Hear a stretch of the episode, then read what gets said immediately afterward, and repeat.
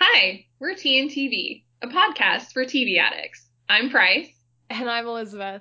Today we're discussing The Bold Type, Season 1, Episode 7 Three Girls in a Tub.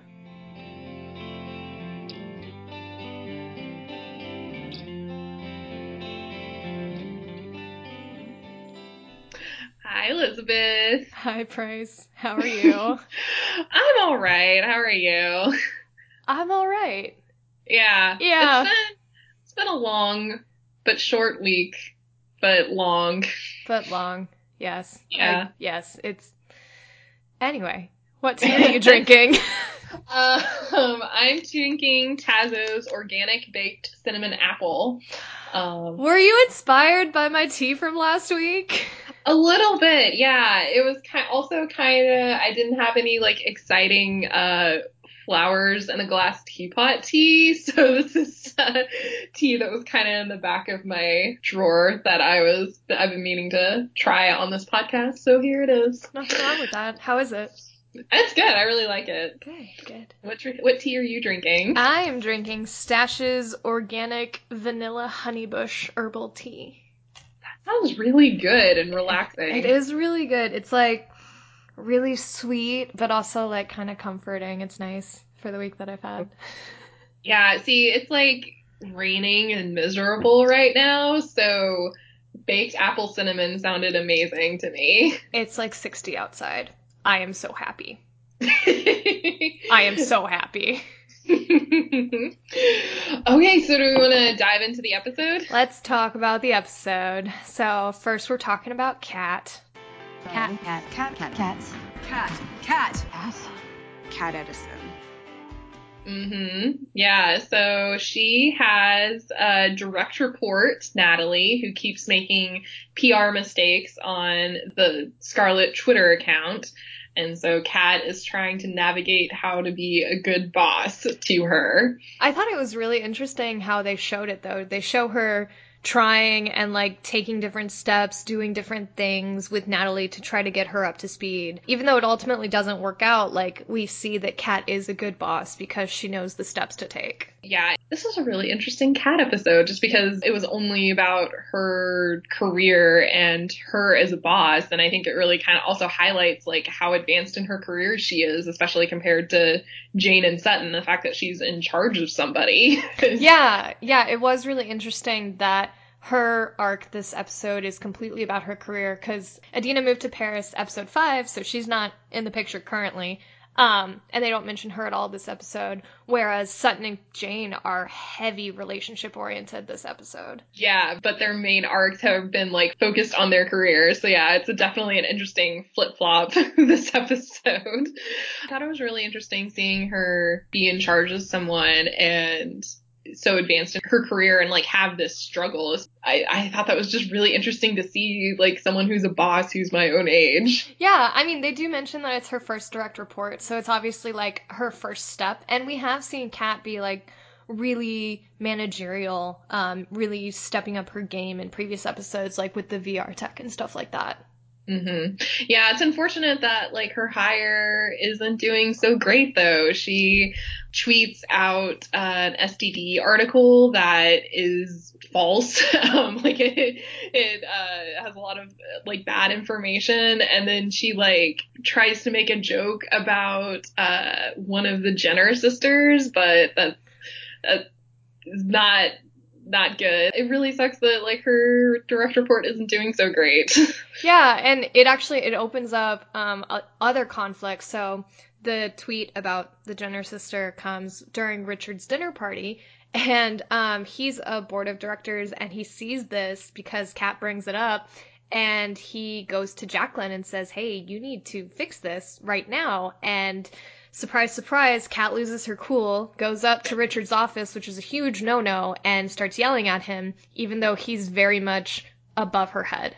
Oh my gosh, yes, so dramatic, so much drama. But I thought I thought it was like super interesting, like that dynamic between uh Richard and Kat. I just I felt for Kat so much. Yes, she like did overreact and blow up her like she shouldn't have gone and confronted Richard in his office. Like sh- shouldn't have done that. But I do completely understand her frustration, you know, like it, she's trying to be a good boss and to take care of things and in charge of Natalie. She's her problem. And then the fact that like Richard goes to her boss about this, like that just, uh, I felt for her. Well, and I mean, he is going through the right channels. It just, it's not good because Richard wouldn't have ever noticed if he wasn't hanging out with Kat on an equal level. And that's what makes that kind of um, weird. Actually, I mean, we'll talk about it more when we talk about Sutton, but that's the whole big problem is that Richard's on another level from these girls, and that causes some weird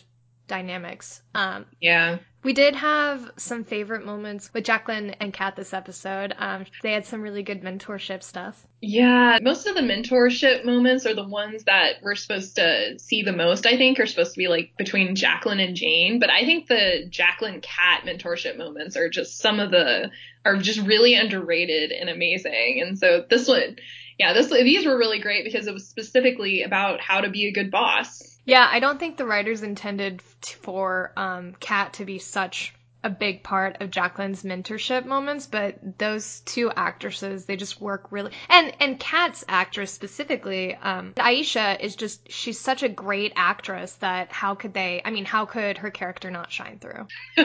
no, so true. Kat has shown a lot of managerial styles and like is already in charge of her own department. So it makes sense that there's going to be a lot of mentorship between her and Jacqueline. So it was really great to see Jacqueline kind of patiently waiting for Kat to come to the conclusion that she needed to let Natalie go and then offering support when she came to, to that decision. I thought that was really cool. Um, one mm-hmm. of the mm-hmm. lines that I really liked from Jacqueline is when they are firing Natalie, because that's what ends up happening. Um, she says, you know, sometimes Firing people is the best thing for them. It allows them to move in a better direction for their career and it allows us to move in a better direction for our brand. So I, I think that that was really key. And like, yeah, it sucks firing someone, but sometimes it's better for the both of you. Yeah, it totally is. Like in that conversation, it was poignant that Natalie just kept making the same mistakes and just wasn't getting it. And, you know, Kat says, you know, I've tried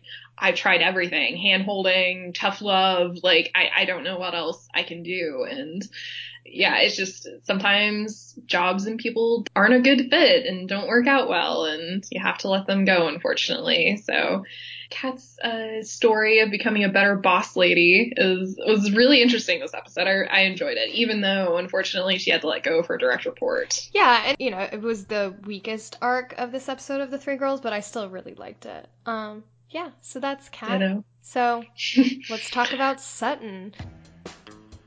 Sutton. Sutton. Sutton. Sutton. Sutton. Sutton. Sutton. Sutton.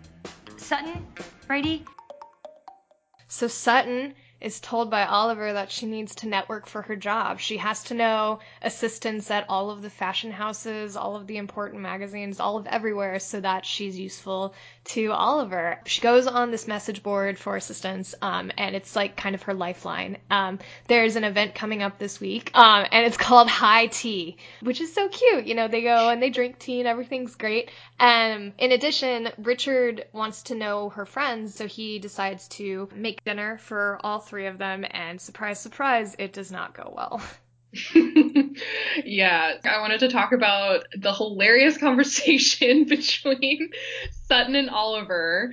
And as much like mentorship moments there are between Jacqueline and Kat, this is an Oliver Sutton mentorship moment, but done in a hilarious Oliver way. Every moment with Oliver is just so great. I love that character so much. So hysterical. And I love how he's just so funny. He's like, well, I didn't think we'd have to be having this conversation. and, you know, and, you know, he tells her part of this job is like making contacts. It's having, having breakfast with your contact from here, having drinks with your contact from here. You get the pattern. What, what how does that sound? And something so expensive.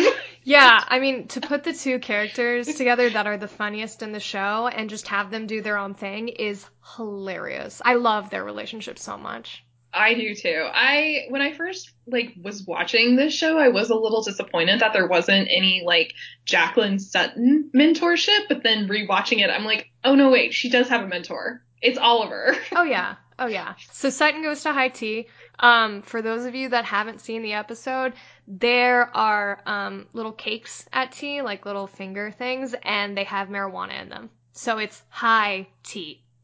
Yeah, and Sutton has like a lot of those. Yeah, so she feels awkward, so she's eating these little cakes by herself. I think she has like 12 or something, and she gets Yeah. very stoned, and it's very bad. And there's this moment where um, another girl comes up to her, and she goes, How many of those have you had? And Sutton says, Oh no, they're delicious, it's fine. And she's like, No, no, no, it's high tea. Like high tea. And Sutton's reaction just, oh, oh, oh no. I like every time I see that scene in this in this episode, I just crack up so much. It is so funny. Good. It wasn't a surprise to me. Um, I I got it whenever that girl came up to her and asked how many she had. Oh no. But- Well, maybe that's because you live in a state where marijuana is allowed to be in public and I don't. Yeah. yeah. So, quick comment here though. Sutton looks amazing. Like drop dead gorgeous here. I love her outfit.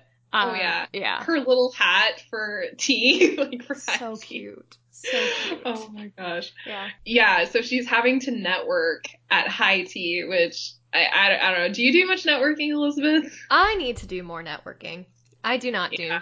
networking and I really I've I've signed up for events this year to make myself go network and I still find reasons to not go to them. So I need to Yeah. be better at that cuz I like if I if I go and like I'm there, I'll be really good at it, but I just have to like go and tell myself that I need to do it. Totally get it. Yeah. As an introvert, it's just getting over that initial, like, going to the networking thing. Once I'm there, I'm good. But yeah, I totally get Sutton's, like, hesitation and everyone's hesitation with networking. Oh yeah, I mean you you have to go put yourself out there and that's awkward. So the dinner scene is set up. Richard's been quietly like making sure everything is perfect.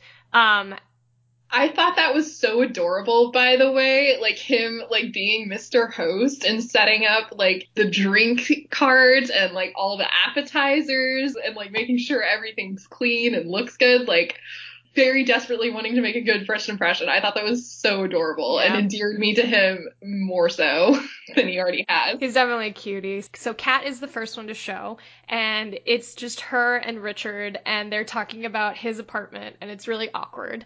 Uh Jane shows up late from her date and she's drunk because she's tiny and she had an assignment with cocktails. And then Sutton shows up last high out of her mind. Oh my god. This was a very funny Sutton episode and one of her funny Sutton lines was like she comes in with the like with the little cakes and says, I brought dessert and then whispers, It's pot But but she doesn't actually whisper because she's stoned. Exactly. So funny. Oh my gosh. So they all go and clamber into Richard's tub because it's horizontal and cold. And uh, apparently they have dinner in the tub and basically turn this great night into a mess because they were all messy and ridiculous. yeah. Yeah, which honestly I really like because sometimes I'm messy and ridiculous, um, and it, it's really good to see like people our age being messy and ridiculous because I feel like that happens a lot. Oh yeah, all the time. It just yeah, unfortunately, like in this episode, it's at Richard's apartment and he becomes very aware of like the age difference between him and Sutton and her friends. Yeah, when they're all being messy and ridiculous, it definitely shows how young they are versus him who like kind of has his shit together and he's gone through all this already.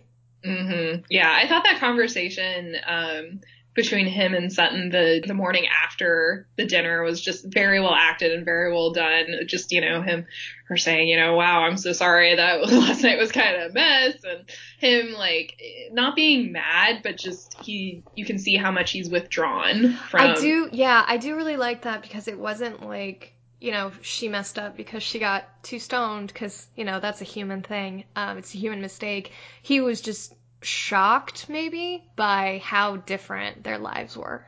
Yeah. Yeah.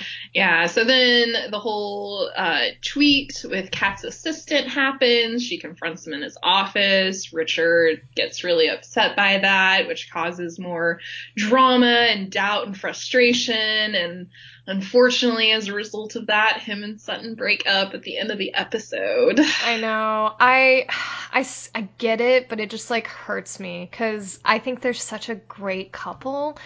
And to see them like do the right decision and say, yeah, this is messy and this isn't a relationship if we're just going to go backward. And it just like hurts my soul.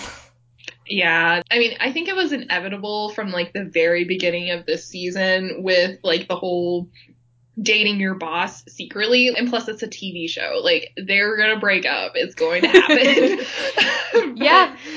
Yeah. So I wasn't surprised that it had, but I, I mean, we've talked about this before, but just, you know, like my, how they very gradually painted Richard to be more than this older gentleman and like how supportive and how really wonderful he is to Sutton. It was sad to see them break up. Huh. Maybe that's another bubblegum pink instance. You know, like we've Hmm. seen we've seen this whole arc of Richard starting as the anonymous older man and slowly gotten to like know and love him. And now we see that no, this relationship isn't gonna work out and they break up and that's like you know, what we know is happening and is supposed to happen and it's cliche to happen, but the bubblegum pink thing is that they're actually a really good couple. Yeah, totally. That, yeah, that totally fits with the bubblegum pink versus real life issues. That's awesome. Yeah, so that's that's an unfortunate downside of Sutton's arc, but it's okay. It's only episode seven. Um, so let's talk about Jane. Jane. Jane. Jane. Jane. Jane. Jane, Jane, Jane Sloan. What is Jane up to? Well, Pinstripe's back. Um, the episode starts with uh, Jane and Pinstripe having sex in the shower. It's the second episode to start like this, which is This is like the third time we've seen them have sex, though. It's like, come on, guys. yeah, yeah. So in their sexcapades, Jane accidentally says "I love you," um, which brings up the whole conversation of what is this relationship and are we exclusive or not? I hate that conversation. Everybody does. It's the worst. So Jane is telling Kat and Sutton that she accidentally said "I love you," and they're trying to like, like be like, "Oh no, it's fine." People say weird things during sex all the time, and so they're talking about like her relationship with Pinstripe and like what they're doing, and it, they mention an article that he's written about tantric sex, and they're like, "Oh no, that couldn't be Jane," and she's like. Well, actually, it was, and so I had no idea what tantric sex was, and so I looked it up. Um, apparently, it's an ancient Hindu practice that has been going on for over 5,000 years, and it's just a slow form of sex that's uh, supposed to increase intimacy and lead to powerful orgasms. So it's just really slow sex with a lot of foreplay is Yeah. what I've what I've gathered from it. That's yeah, Um, that's pretty much what I figured out. It was too. It was just it was just the weird name. Like if they had called it not that, I probably would have figured it out. But yeah, And then I thought it was hilarious because in this conversation, Kat then says four hour long, like really intimate sex. No wonder you're falling in love. Which, I mean, yeah, that makes sense. So let's see, what is what is the actual arc of Jane? Uh, she gets a new assignment from Jacqueline. There's a dating app where your friends pick your date. Now, I don't know if this is an actual app, but I like the idea of it actually. I do too. And I thought it was really hilarious about like whenever uh, Kat and Sutton are picking her date and they actually pick really, really well. They know her really well. Like it makes sense. It does, yeah. But it was that was like a nice surprise. Yeah. Let's see what else happens. Uh, Jane gets the story over Alex. Yeah, so definitely like one of the I, I mean I mentioned this before, and one of the main criticisms of the first season of the Bold Type is that this happens all the time to Alex. That he is like literally like nothing, no substantial like storyline for him, or he like consistently gets passed over for articles over Jane, and so it's something I really hope that they like address. in season two. And like I kind of get it because he's not a main character, so it makes it easy to pop him in um, and have this tiny little drama, and then give it to Jane, um, where we Mhm. actually want to see the story. So yeah, I, I do agree that he is passed over a bit too often, and maybe they should have written it differently. But I mean, I kind of get it too. Oh no, no, I totally get it. I guess mm, in my opinion, like he he's in enough of the episodes that he should have more of like more characterization and more like stories with him. I guess. No, I Or- agree. I agree with that. Yeah. Yeah. So she goes on this date, this dating app for this story, and uh, tells Pinstripes that she's dating other people, and he is too. So it's just so she's juggling with whether she can slash wants to date more than one person at once. That's that's a really hard conversation to have with yourself actually because like I I totally get where Jane's coming from. As a modern woman, I should be able to juggle like more than one guy and but in reality, it's really hard to do that, especially when you start developing feelings for one of the guys. I totally get that. Mhm. But I do think it's funny. She's, you know, Jane's talking to Sutton about this, and Sutton's like, "Yes, you can do this. You're a modern millennial woman." and I think it's funny because that is like a modern millennial problem that you know hasn't really b- ever been an issue before. Like Yeah. whether like to date more than one person, it's becoming like more and more acceptable to do so. Yeah, yeah. Which is interesting. Yeah, so in the midst of all this talk conversation, the three girls are talking about what they want and everything. Uh, we also get to see Jacqueline and her husband and their relationship. Oh my gosh, yes, it's their like 20, 20 year anniversary. Yeah. And uh, you so you like throughout the episode you see her getting flowers from him and her planning her anniversary dinner with him and they're just like nauseatingly adorable and hashtag relationship goals. Yes, they're very, very cute. Um, this was another bubblegum pink uh, moment that we noticed is that uh, the three girls are talking about their issues and how they're supposed to be okay with um, modern day relationship issues and stuff like that. And we see Jacqueline and her husband having a delayed anniversary at dinner in the office with candlelight and everything. And Jane just looks at them and goes, I want that. I want love. And I think that was like so sweet and cute and ugh, it drives me crazy. I'm not like this and like, oh, it's so cute. It is really cute and very and yeah, and it definitely like seeing Jacqueline and her husband made it clear to Jane what she wanted in relationships that she didn't want to juggle two guys at once that she wanted one guy she wanted love she wanted monogamy and happily ever after like yeah. So she goes to Pinstripe and she tells him all this and then key point here, before he has a chance to respond, she breaks it off with him and says, "Oh, you don't want that. That's okay. Don't worry. I'm fine." And Yeah. he doesn't respond, and it's driving me crazy because I really like him. And Yeah. yeah, so Pinstripe and Jane also break up this episode. It's a breakup episode for sure It's definitely I a mean, breakup episode, yeah. Yeah, it was interesting. Like the first few times I watched this, I definitely was of the opinion that like that Pinstripe cared about Jane, and then Jane made the decision and didn't want to give it a chance. But but I was like looking back at this episode, and like I see where she's coming from. He like after their sexcapades and she like wants to talk about her saying I love you. He and like he's like no, it's okay. I get it. Like we both know what this is. Well, but he said that when he also thought that she wanted this. Yeah. No, it, I guess I'm just saying like his actions are contradictory. He isn't monogamous. Like he is dating other people because he's a sex and relationships writer.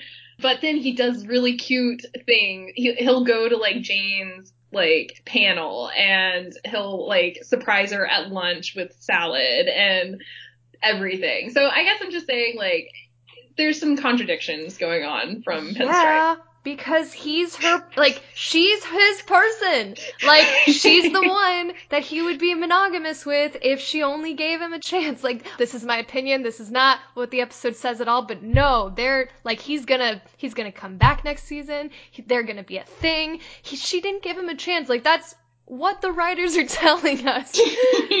no, I completely agree. I guess I'm just saying he didn't say he wanted to be monogamous first. She didn't like, ask him. She didn't ask him. You're right. She didn't. Okay. I don't know. I do think that he cares about her a lot, and I do think that they will be monogamous with each other at one point. And yes, she did have preconceived judgments about whether he would want to be in a monogamous relationship with her. But I'm saying those, like, it's not unfounded why she would think that. I hear you. But like this is also so in like any normal rom-com, this is the moment where the guy would run after the girl and everything would be fine. But Yes. he's doing the thing of backing off because she broke it off with him and he's doing the Yeah. respectable thing that guys should do and back off. Yeah. No, I get it. Yeah. Yeah. So I'm right, damn it.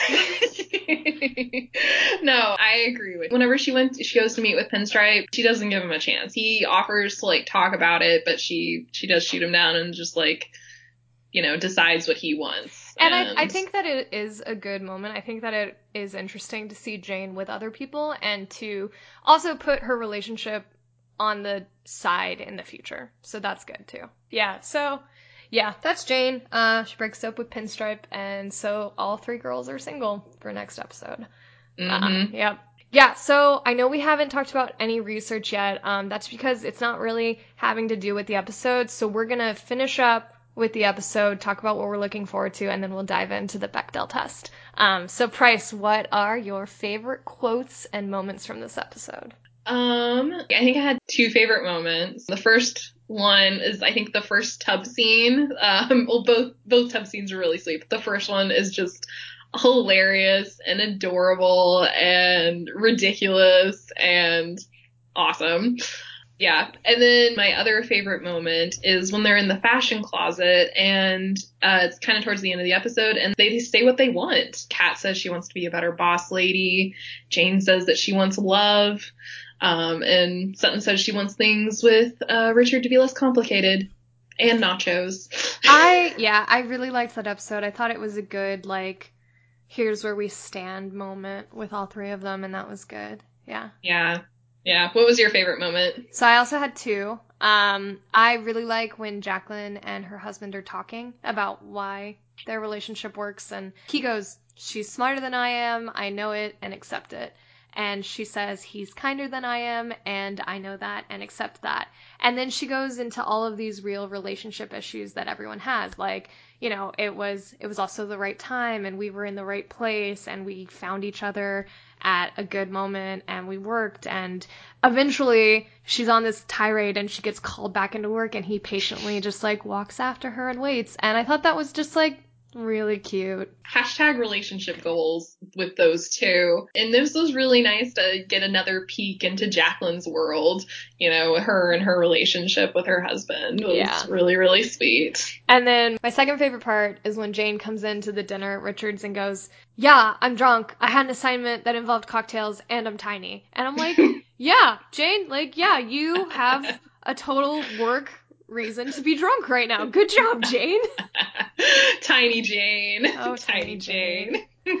so what are we looking forward to what about kat Um, I want to see Kat be a better boss lady. Like, I really want to see her like get another uh, direct report who's a better fit with her and with Scarlet and with her department and everything, and be an amazing boss for that person.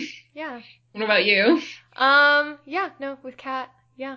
With Sutton, um, I really want to see her life become a little bit less complicated. Um, I want her to excel at her job and just like rock it.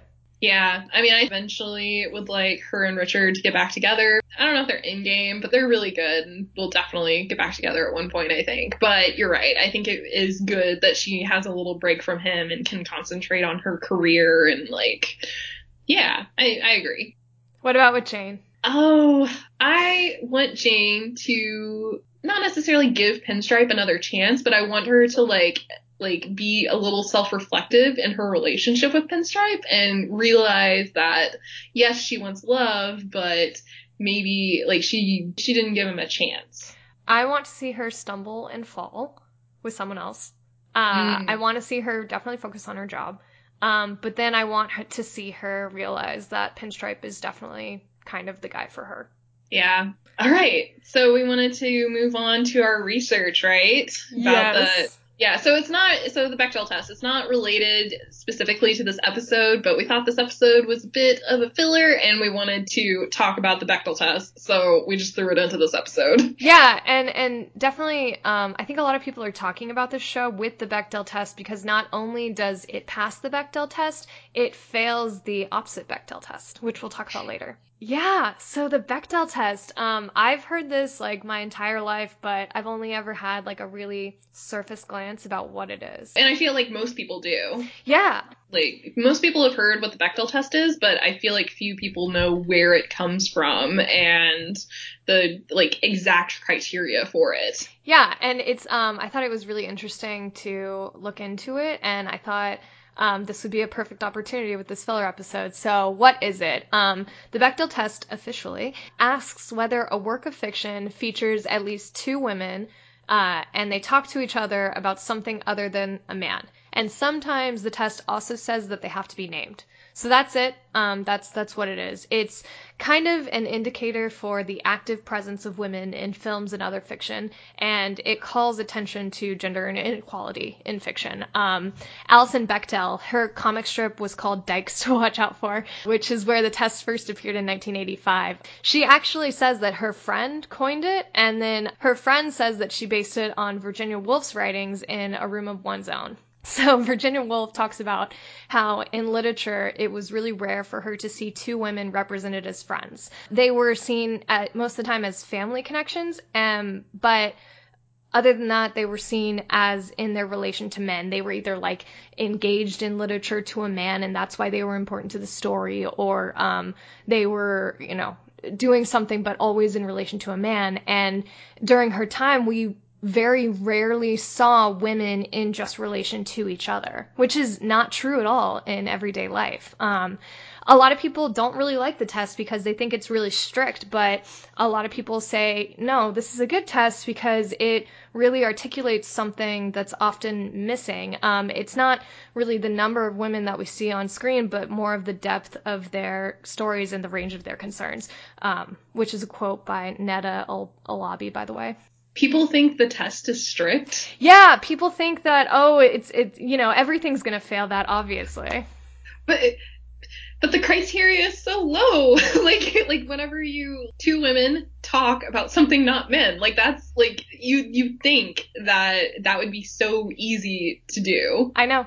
I know. And it's, it's crazy. Um, and a lot of people wonder like, why this is such a common occurrence. Why is it so commonplace for things to fail the Bechdel test? There's something called the celluloid ceiling, kind of like the glass ceiling. In 2012, only one in six of directors, writers, and producers behind the 100 most commercially successful movies in the US were women.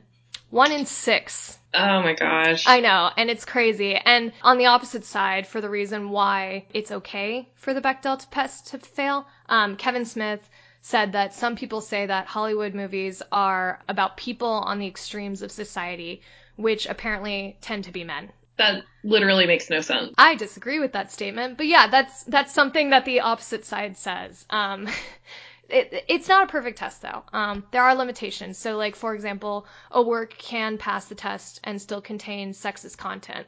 We're going to post an article about weird movies that pass this test, like Weird Science passes this test, even though it's basically just about growing bigger boobs. It's weird.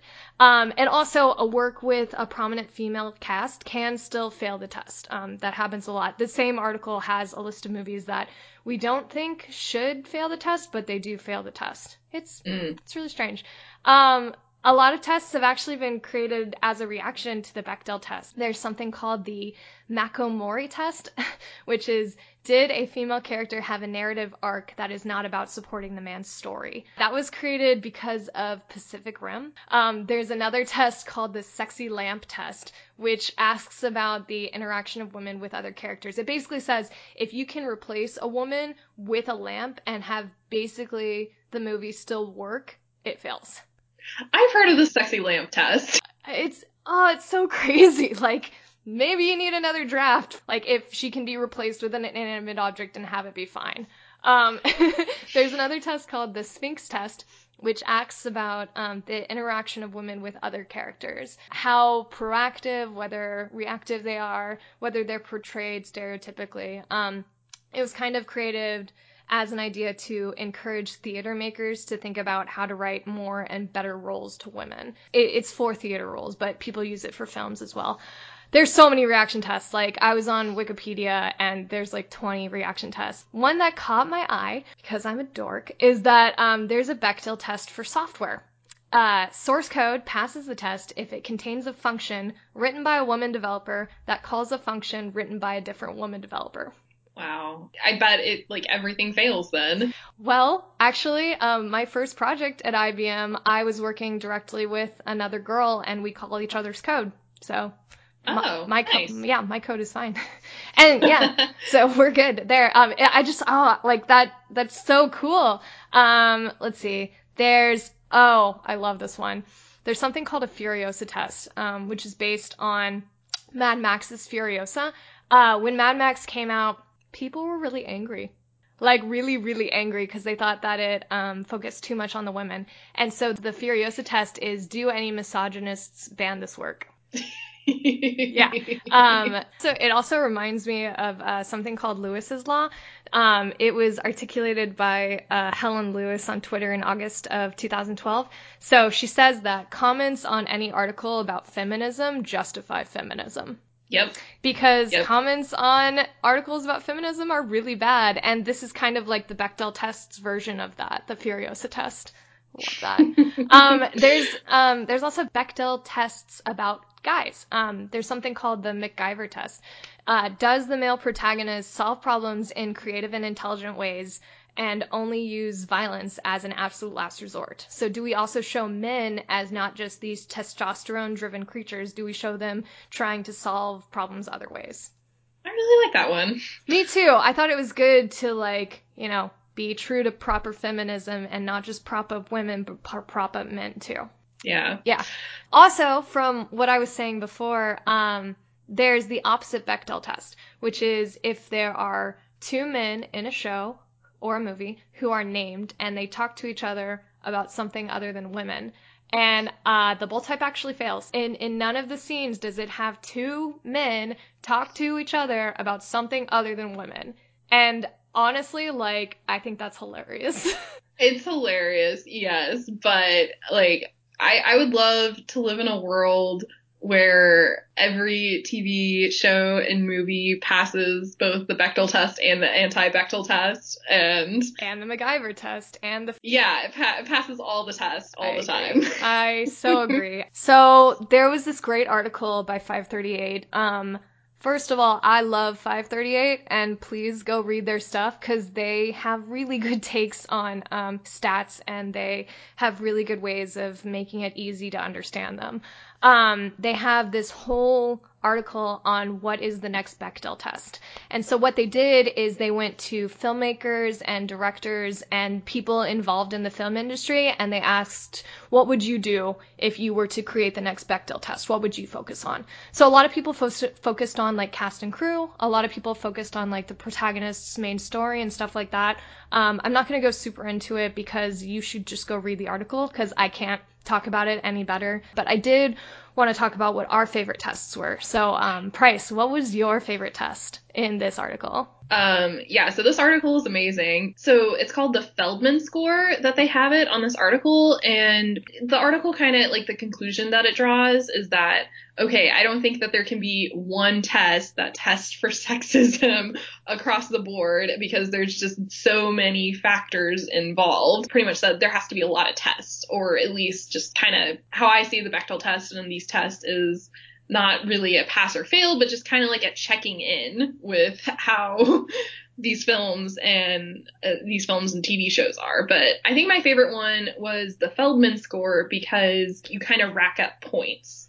And I thought that was like a better way to measure how good a film was at representing women. That was my second favorite one as well because it doesn't just focus on one thing, it focuses on Mhm. all of these different factors that can make a film feminist and good. Yeah. So, for instance, uh, two, you get two points for a female writer director, a point for a female composer, a point for three female producers or three female department heads, a point for a crew that's 50% women, two points if there's a female protagonist who determines story outcomes, two points if no female characters were victimized, stereotyped, or sexualized and one point if a scene if a sex scene shows foreplay before consummation. Yeah. Uh, um and you pass if you get a score of 5 or more. So I thought that was a really good way to kind of like spread out and make and you know say that it's not really a pass or fail, but you yeah, like you said, you rack up points. Mhm. Yeah, I guess the only thing that it doesn't have in here, which the article talks about and which I think should be pointed out, is just having women, more women of color incorporated.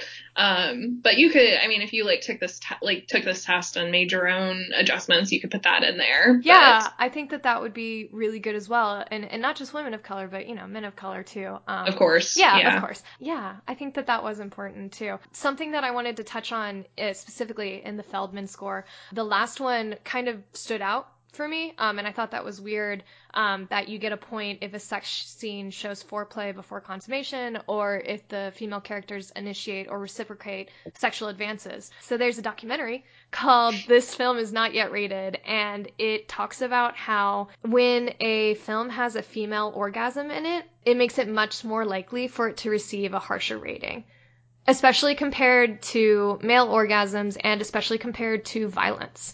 By the director's count, um, four times more movies receive NC-17 ratings for sexual content than for violent scenes. That's such bullshit. I know. And and the worst point about that, the uh, the worser, excuse me, point about that is that when scenes of women receive oral sex are far more likely to earn a film an NC-17 rating than male receiving oral sex. That's such bullshit. It's it's crazy. It's absolutely crazy. Um, and it, the same happens for when you're showing um a homosexual couple versus a heterosexual couple. It Gosh. drives me insane. Yeah. It's horrible. But I really liked that one too. Um, I really like the Peirce test. It focuses on um, the female character and if she has her own story and if she has dimension to her story and if the audience can empathize with her. I thought that it was a really good way to stick to the original idea of the Bechdel test where we want female characters that seem like real people versus just these sexy lamps. Yeah, that one stuck out to me as well. I definitely noted that one. Yeah. Um, I wasn't a fan of the Landau test. Which one was that? Uh, Uh, so it says a movie fails if a primary female character ends up dead, a primary female character ends up pregnant, or a primary female character causes a plot problem for a male protagonist. And I get the intent behind this test, but I feel like that just like sells out like movies that are really good with those plot points. Why I wasn't a super big fan of this one is that they did the top 50 2016 movies.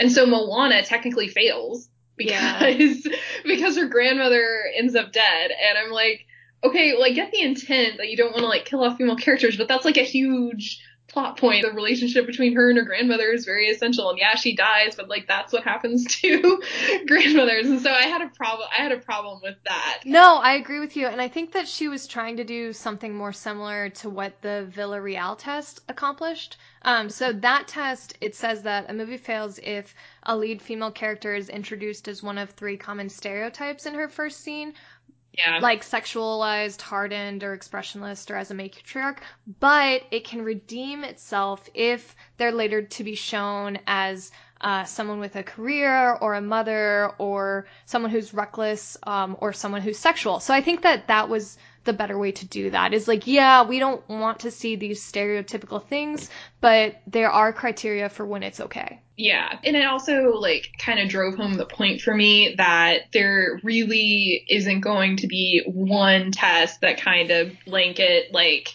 determines whether a movie represents women in a good way or not. There's lots of tests, there's lots of factors, and it's not a make it or break it test for movies. I think it's just a way of us to like check in with the movies that are being produced and check in with our society and Yeah, that's that's exactly the point. Um, you're you're asking yourself, Elizabeth, why do I care about the Bechdel test? And I mean, it, it doesn't actually matter if a film fails the Bechdel test. It doesn't matter if it fails any of these tests.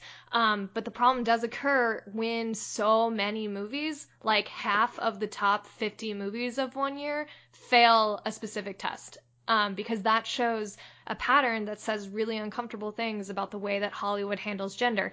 And it shows a pattern of the way that we as a society see gender. And if maybe we pass a lot more of these tests, maybe if we cater our films a little bit more towards women, it'll be a lot easier to say, hey, the wage gap is a problem or something like that.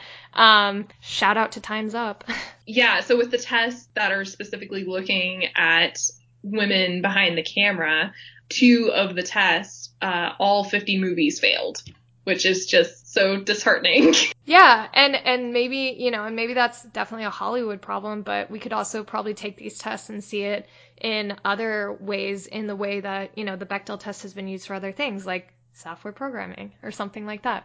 Mm-hmm. So I just thought that um, this was a really interesting thing that we should learn more about. Please do go read that 538 article because it's really good. Like really good. Um, and then we'll post all of these other links that we talked about. Um, yeah, and if you have any other tests that you find that you think are interesting, please send them our way. You can subscribe to TNTV on iTunes, Stitcher, and SoundCloud, or your favorite podcast hub, and can follow us on Twitter, Instagram, and Facebook at TTV Podcast. Check out our website, www.tandtv.com for related links and commentary. And be sure to watch The Bold Type with us, available on Freeform, Hulu, and Amazon. Join us next time when we pick apart Episode 8, The End of the Beginning, and discuss layoffs and current revenue trends of the magazine industry. If you're not watching The Bold Type, like you should be, still keep us on your subscription list for our episodes later in the year. We have a wide range of tastes and love hearing suggestions. So until next time, drink tea and happy binging.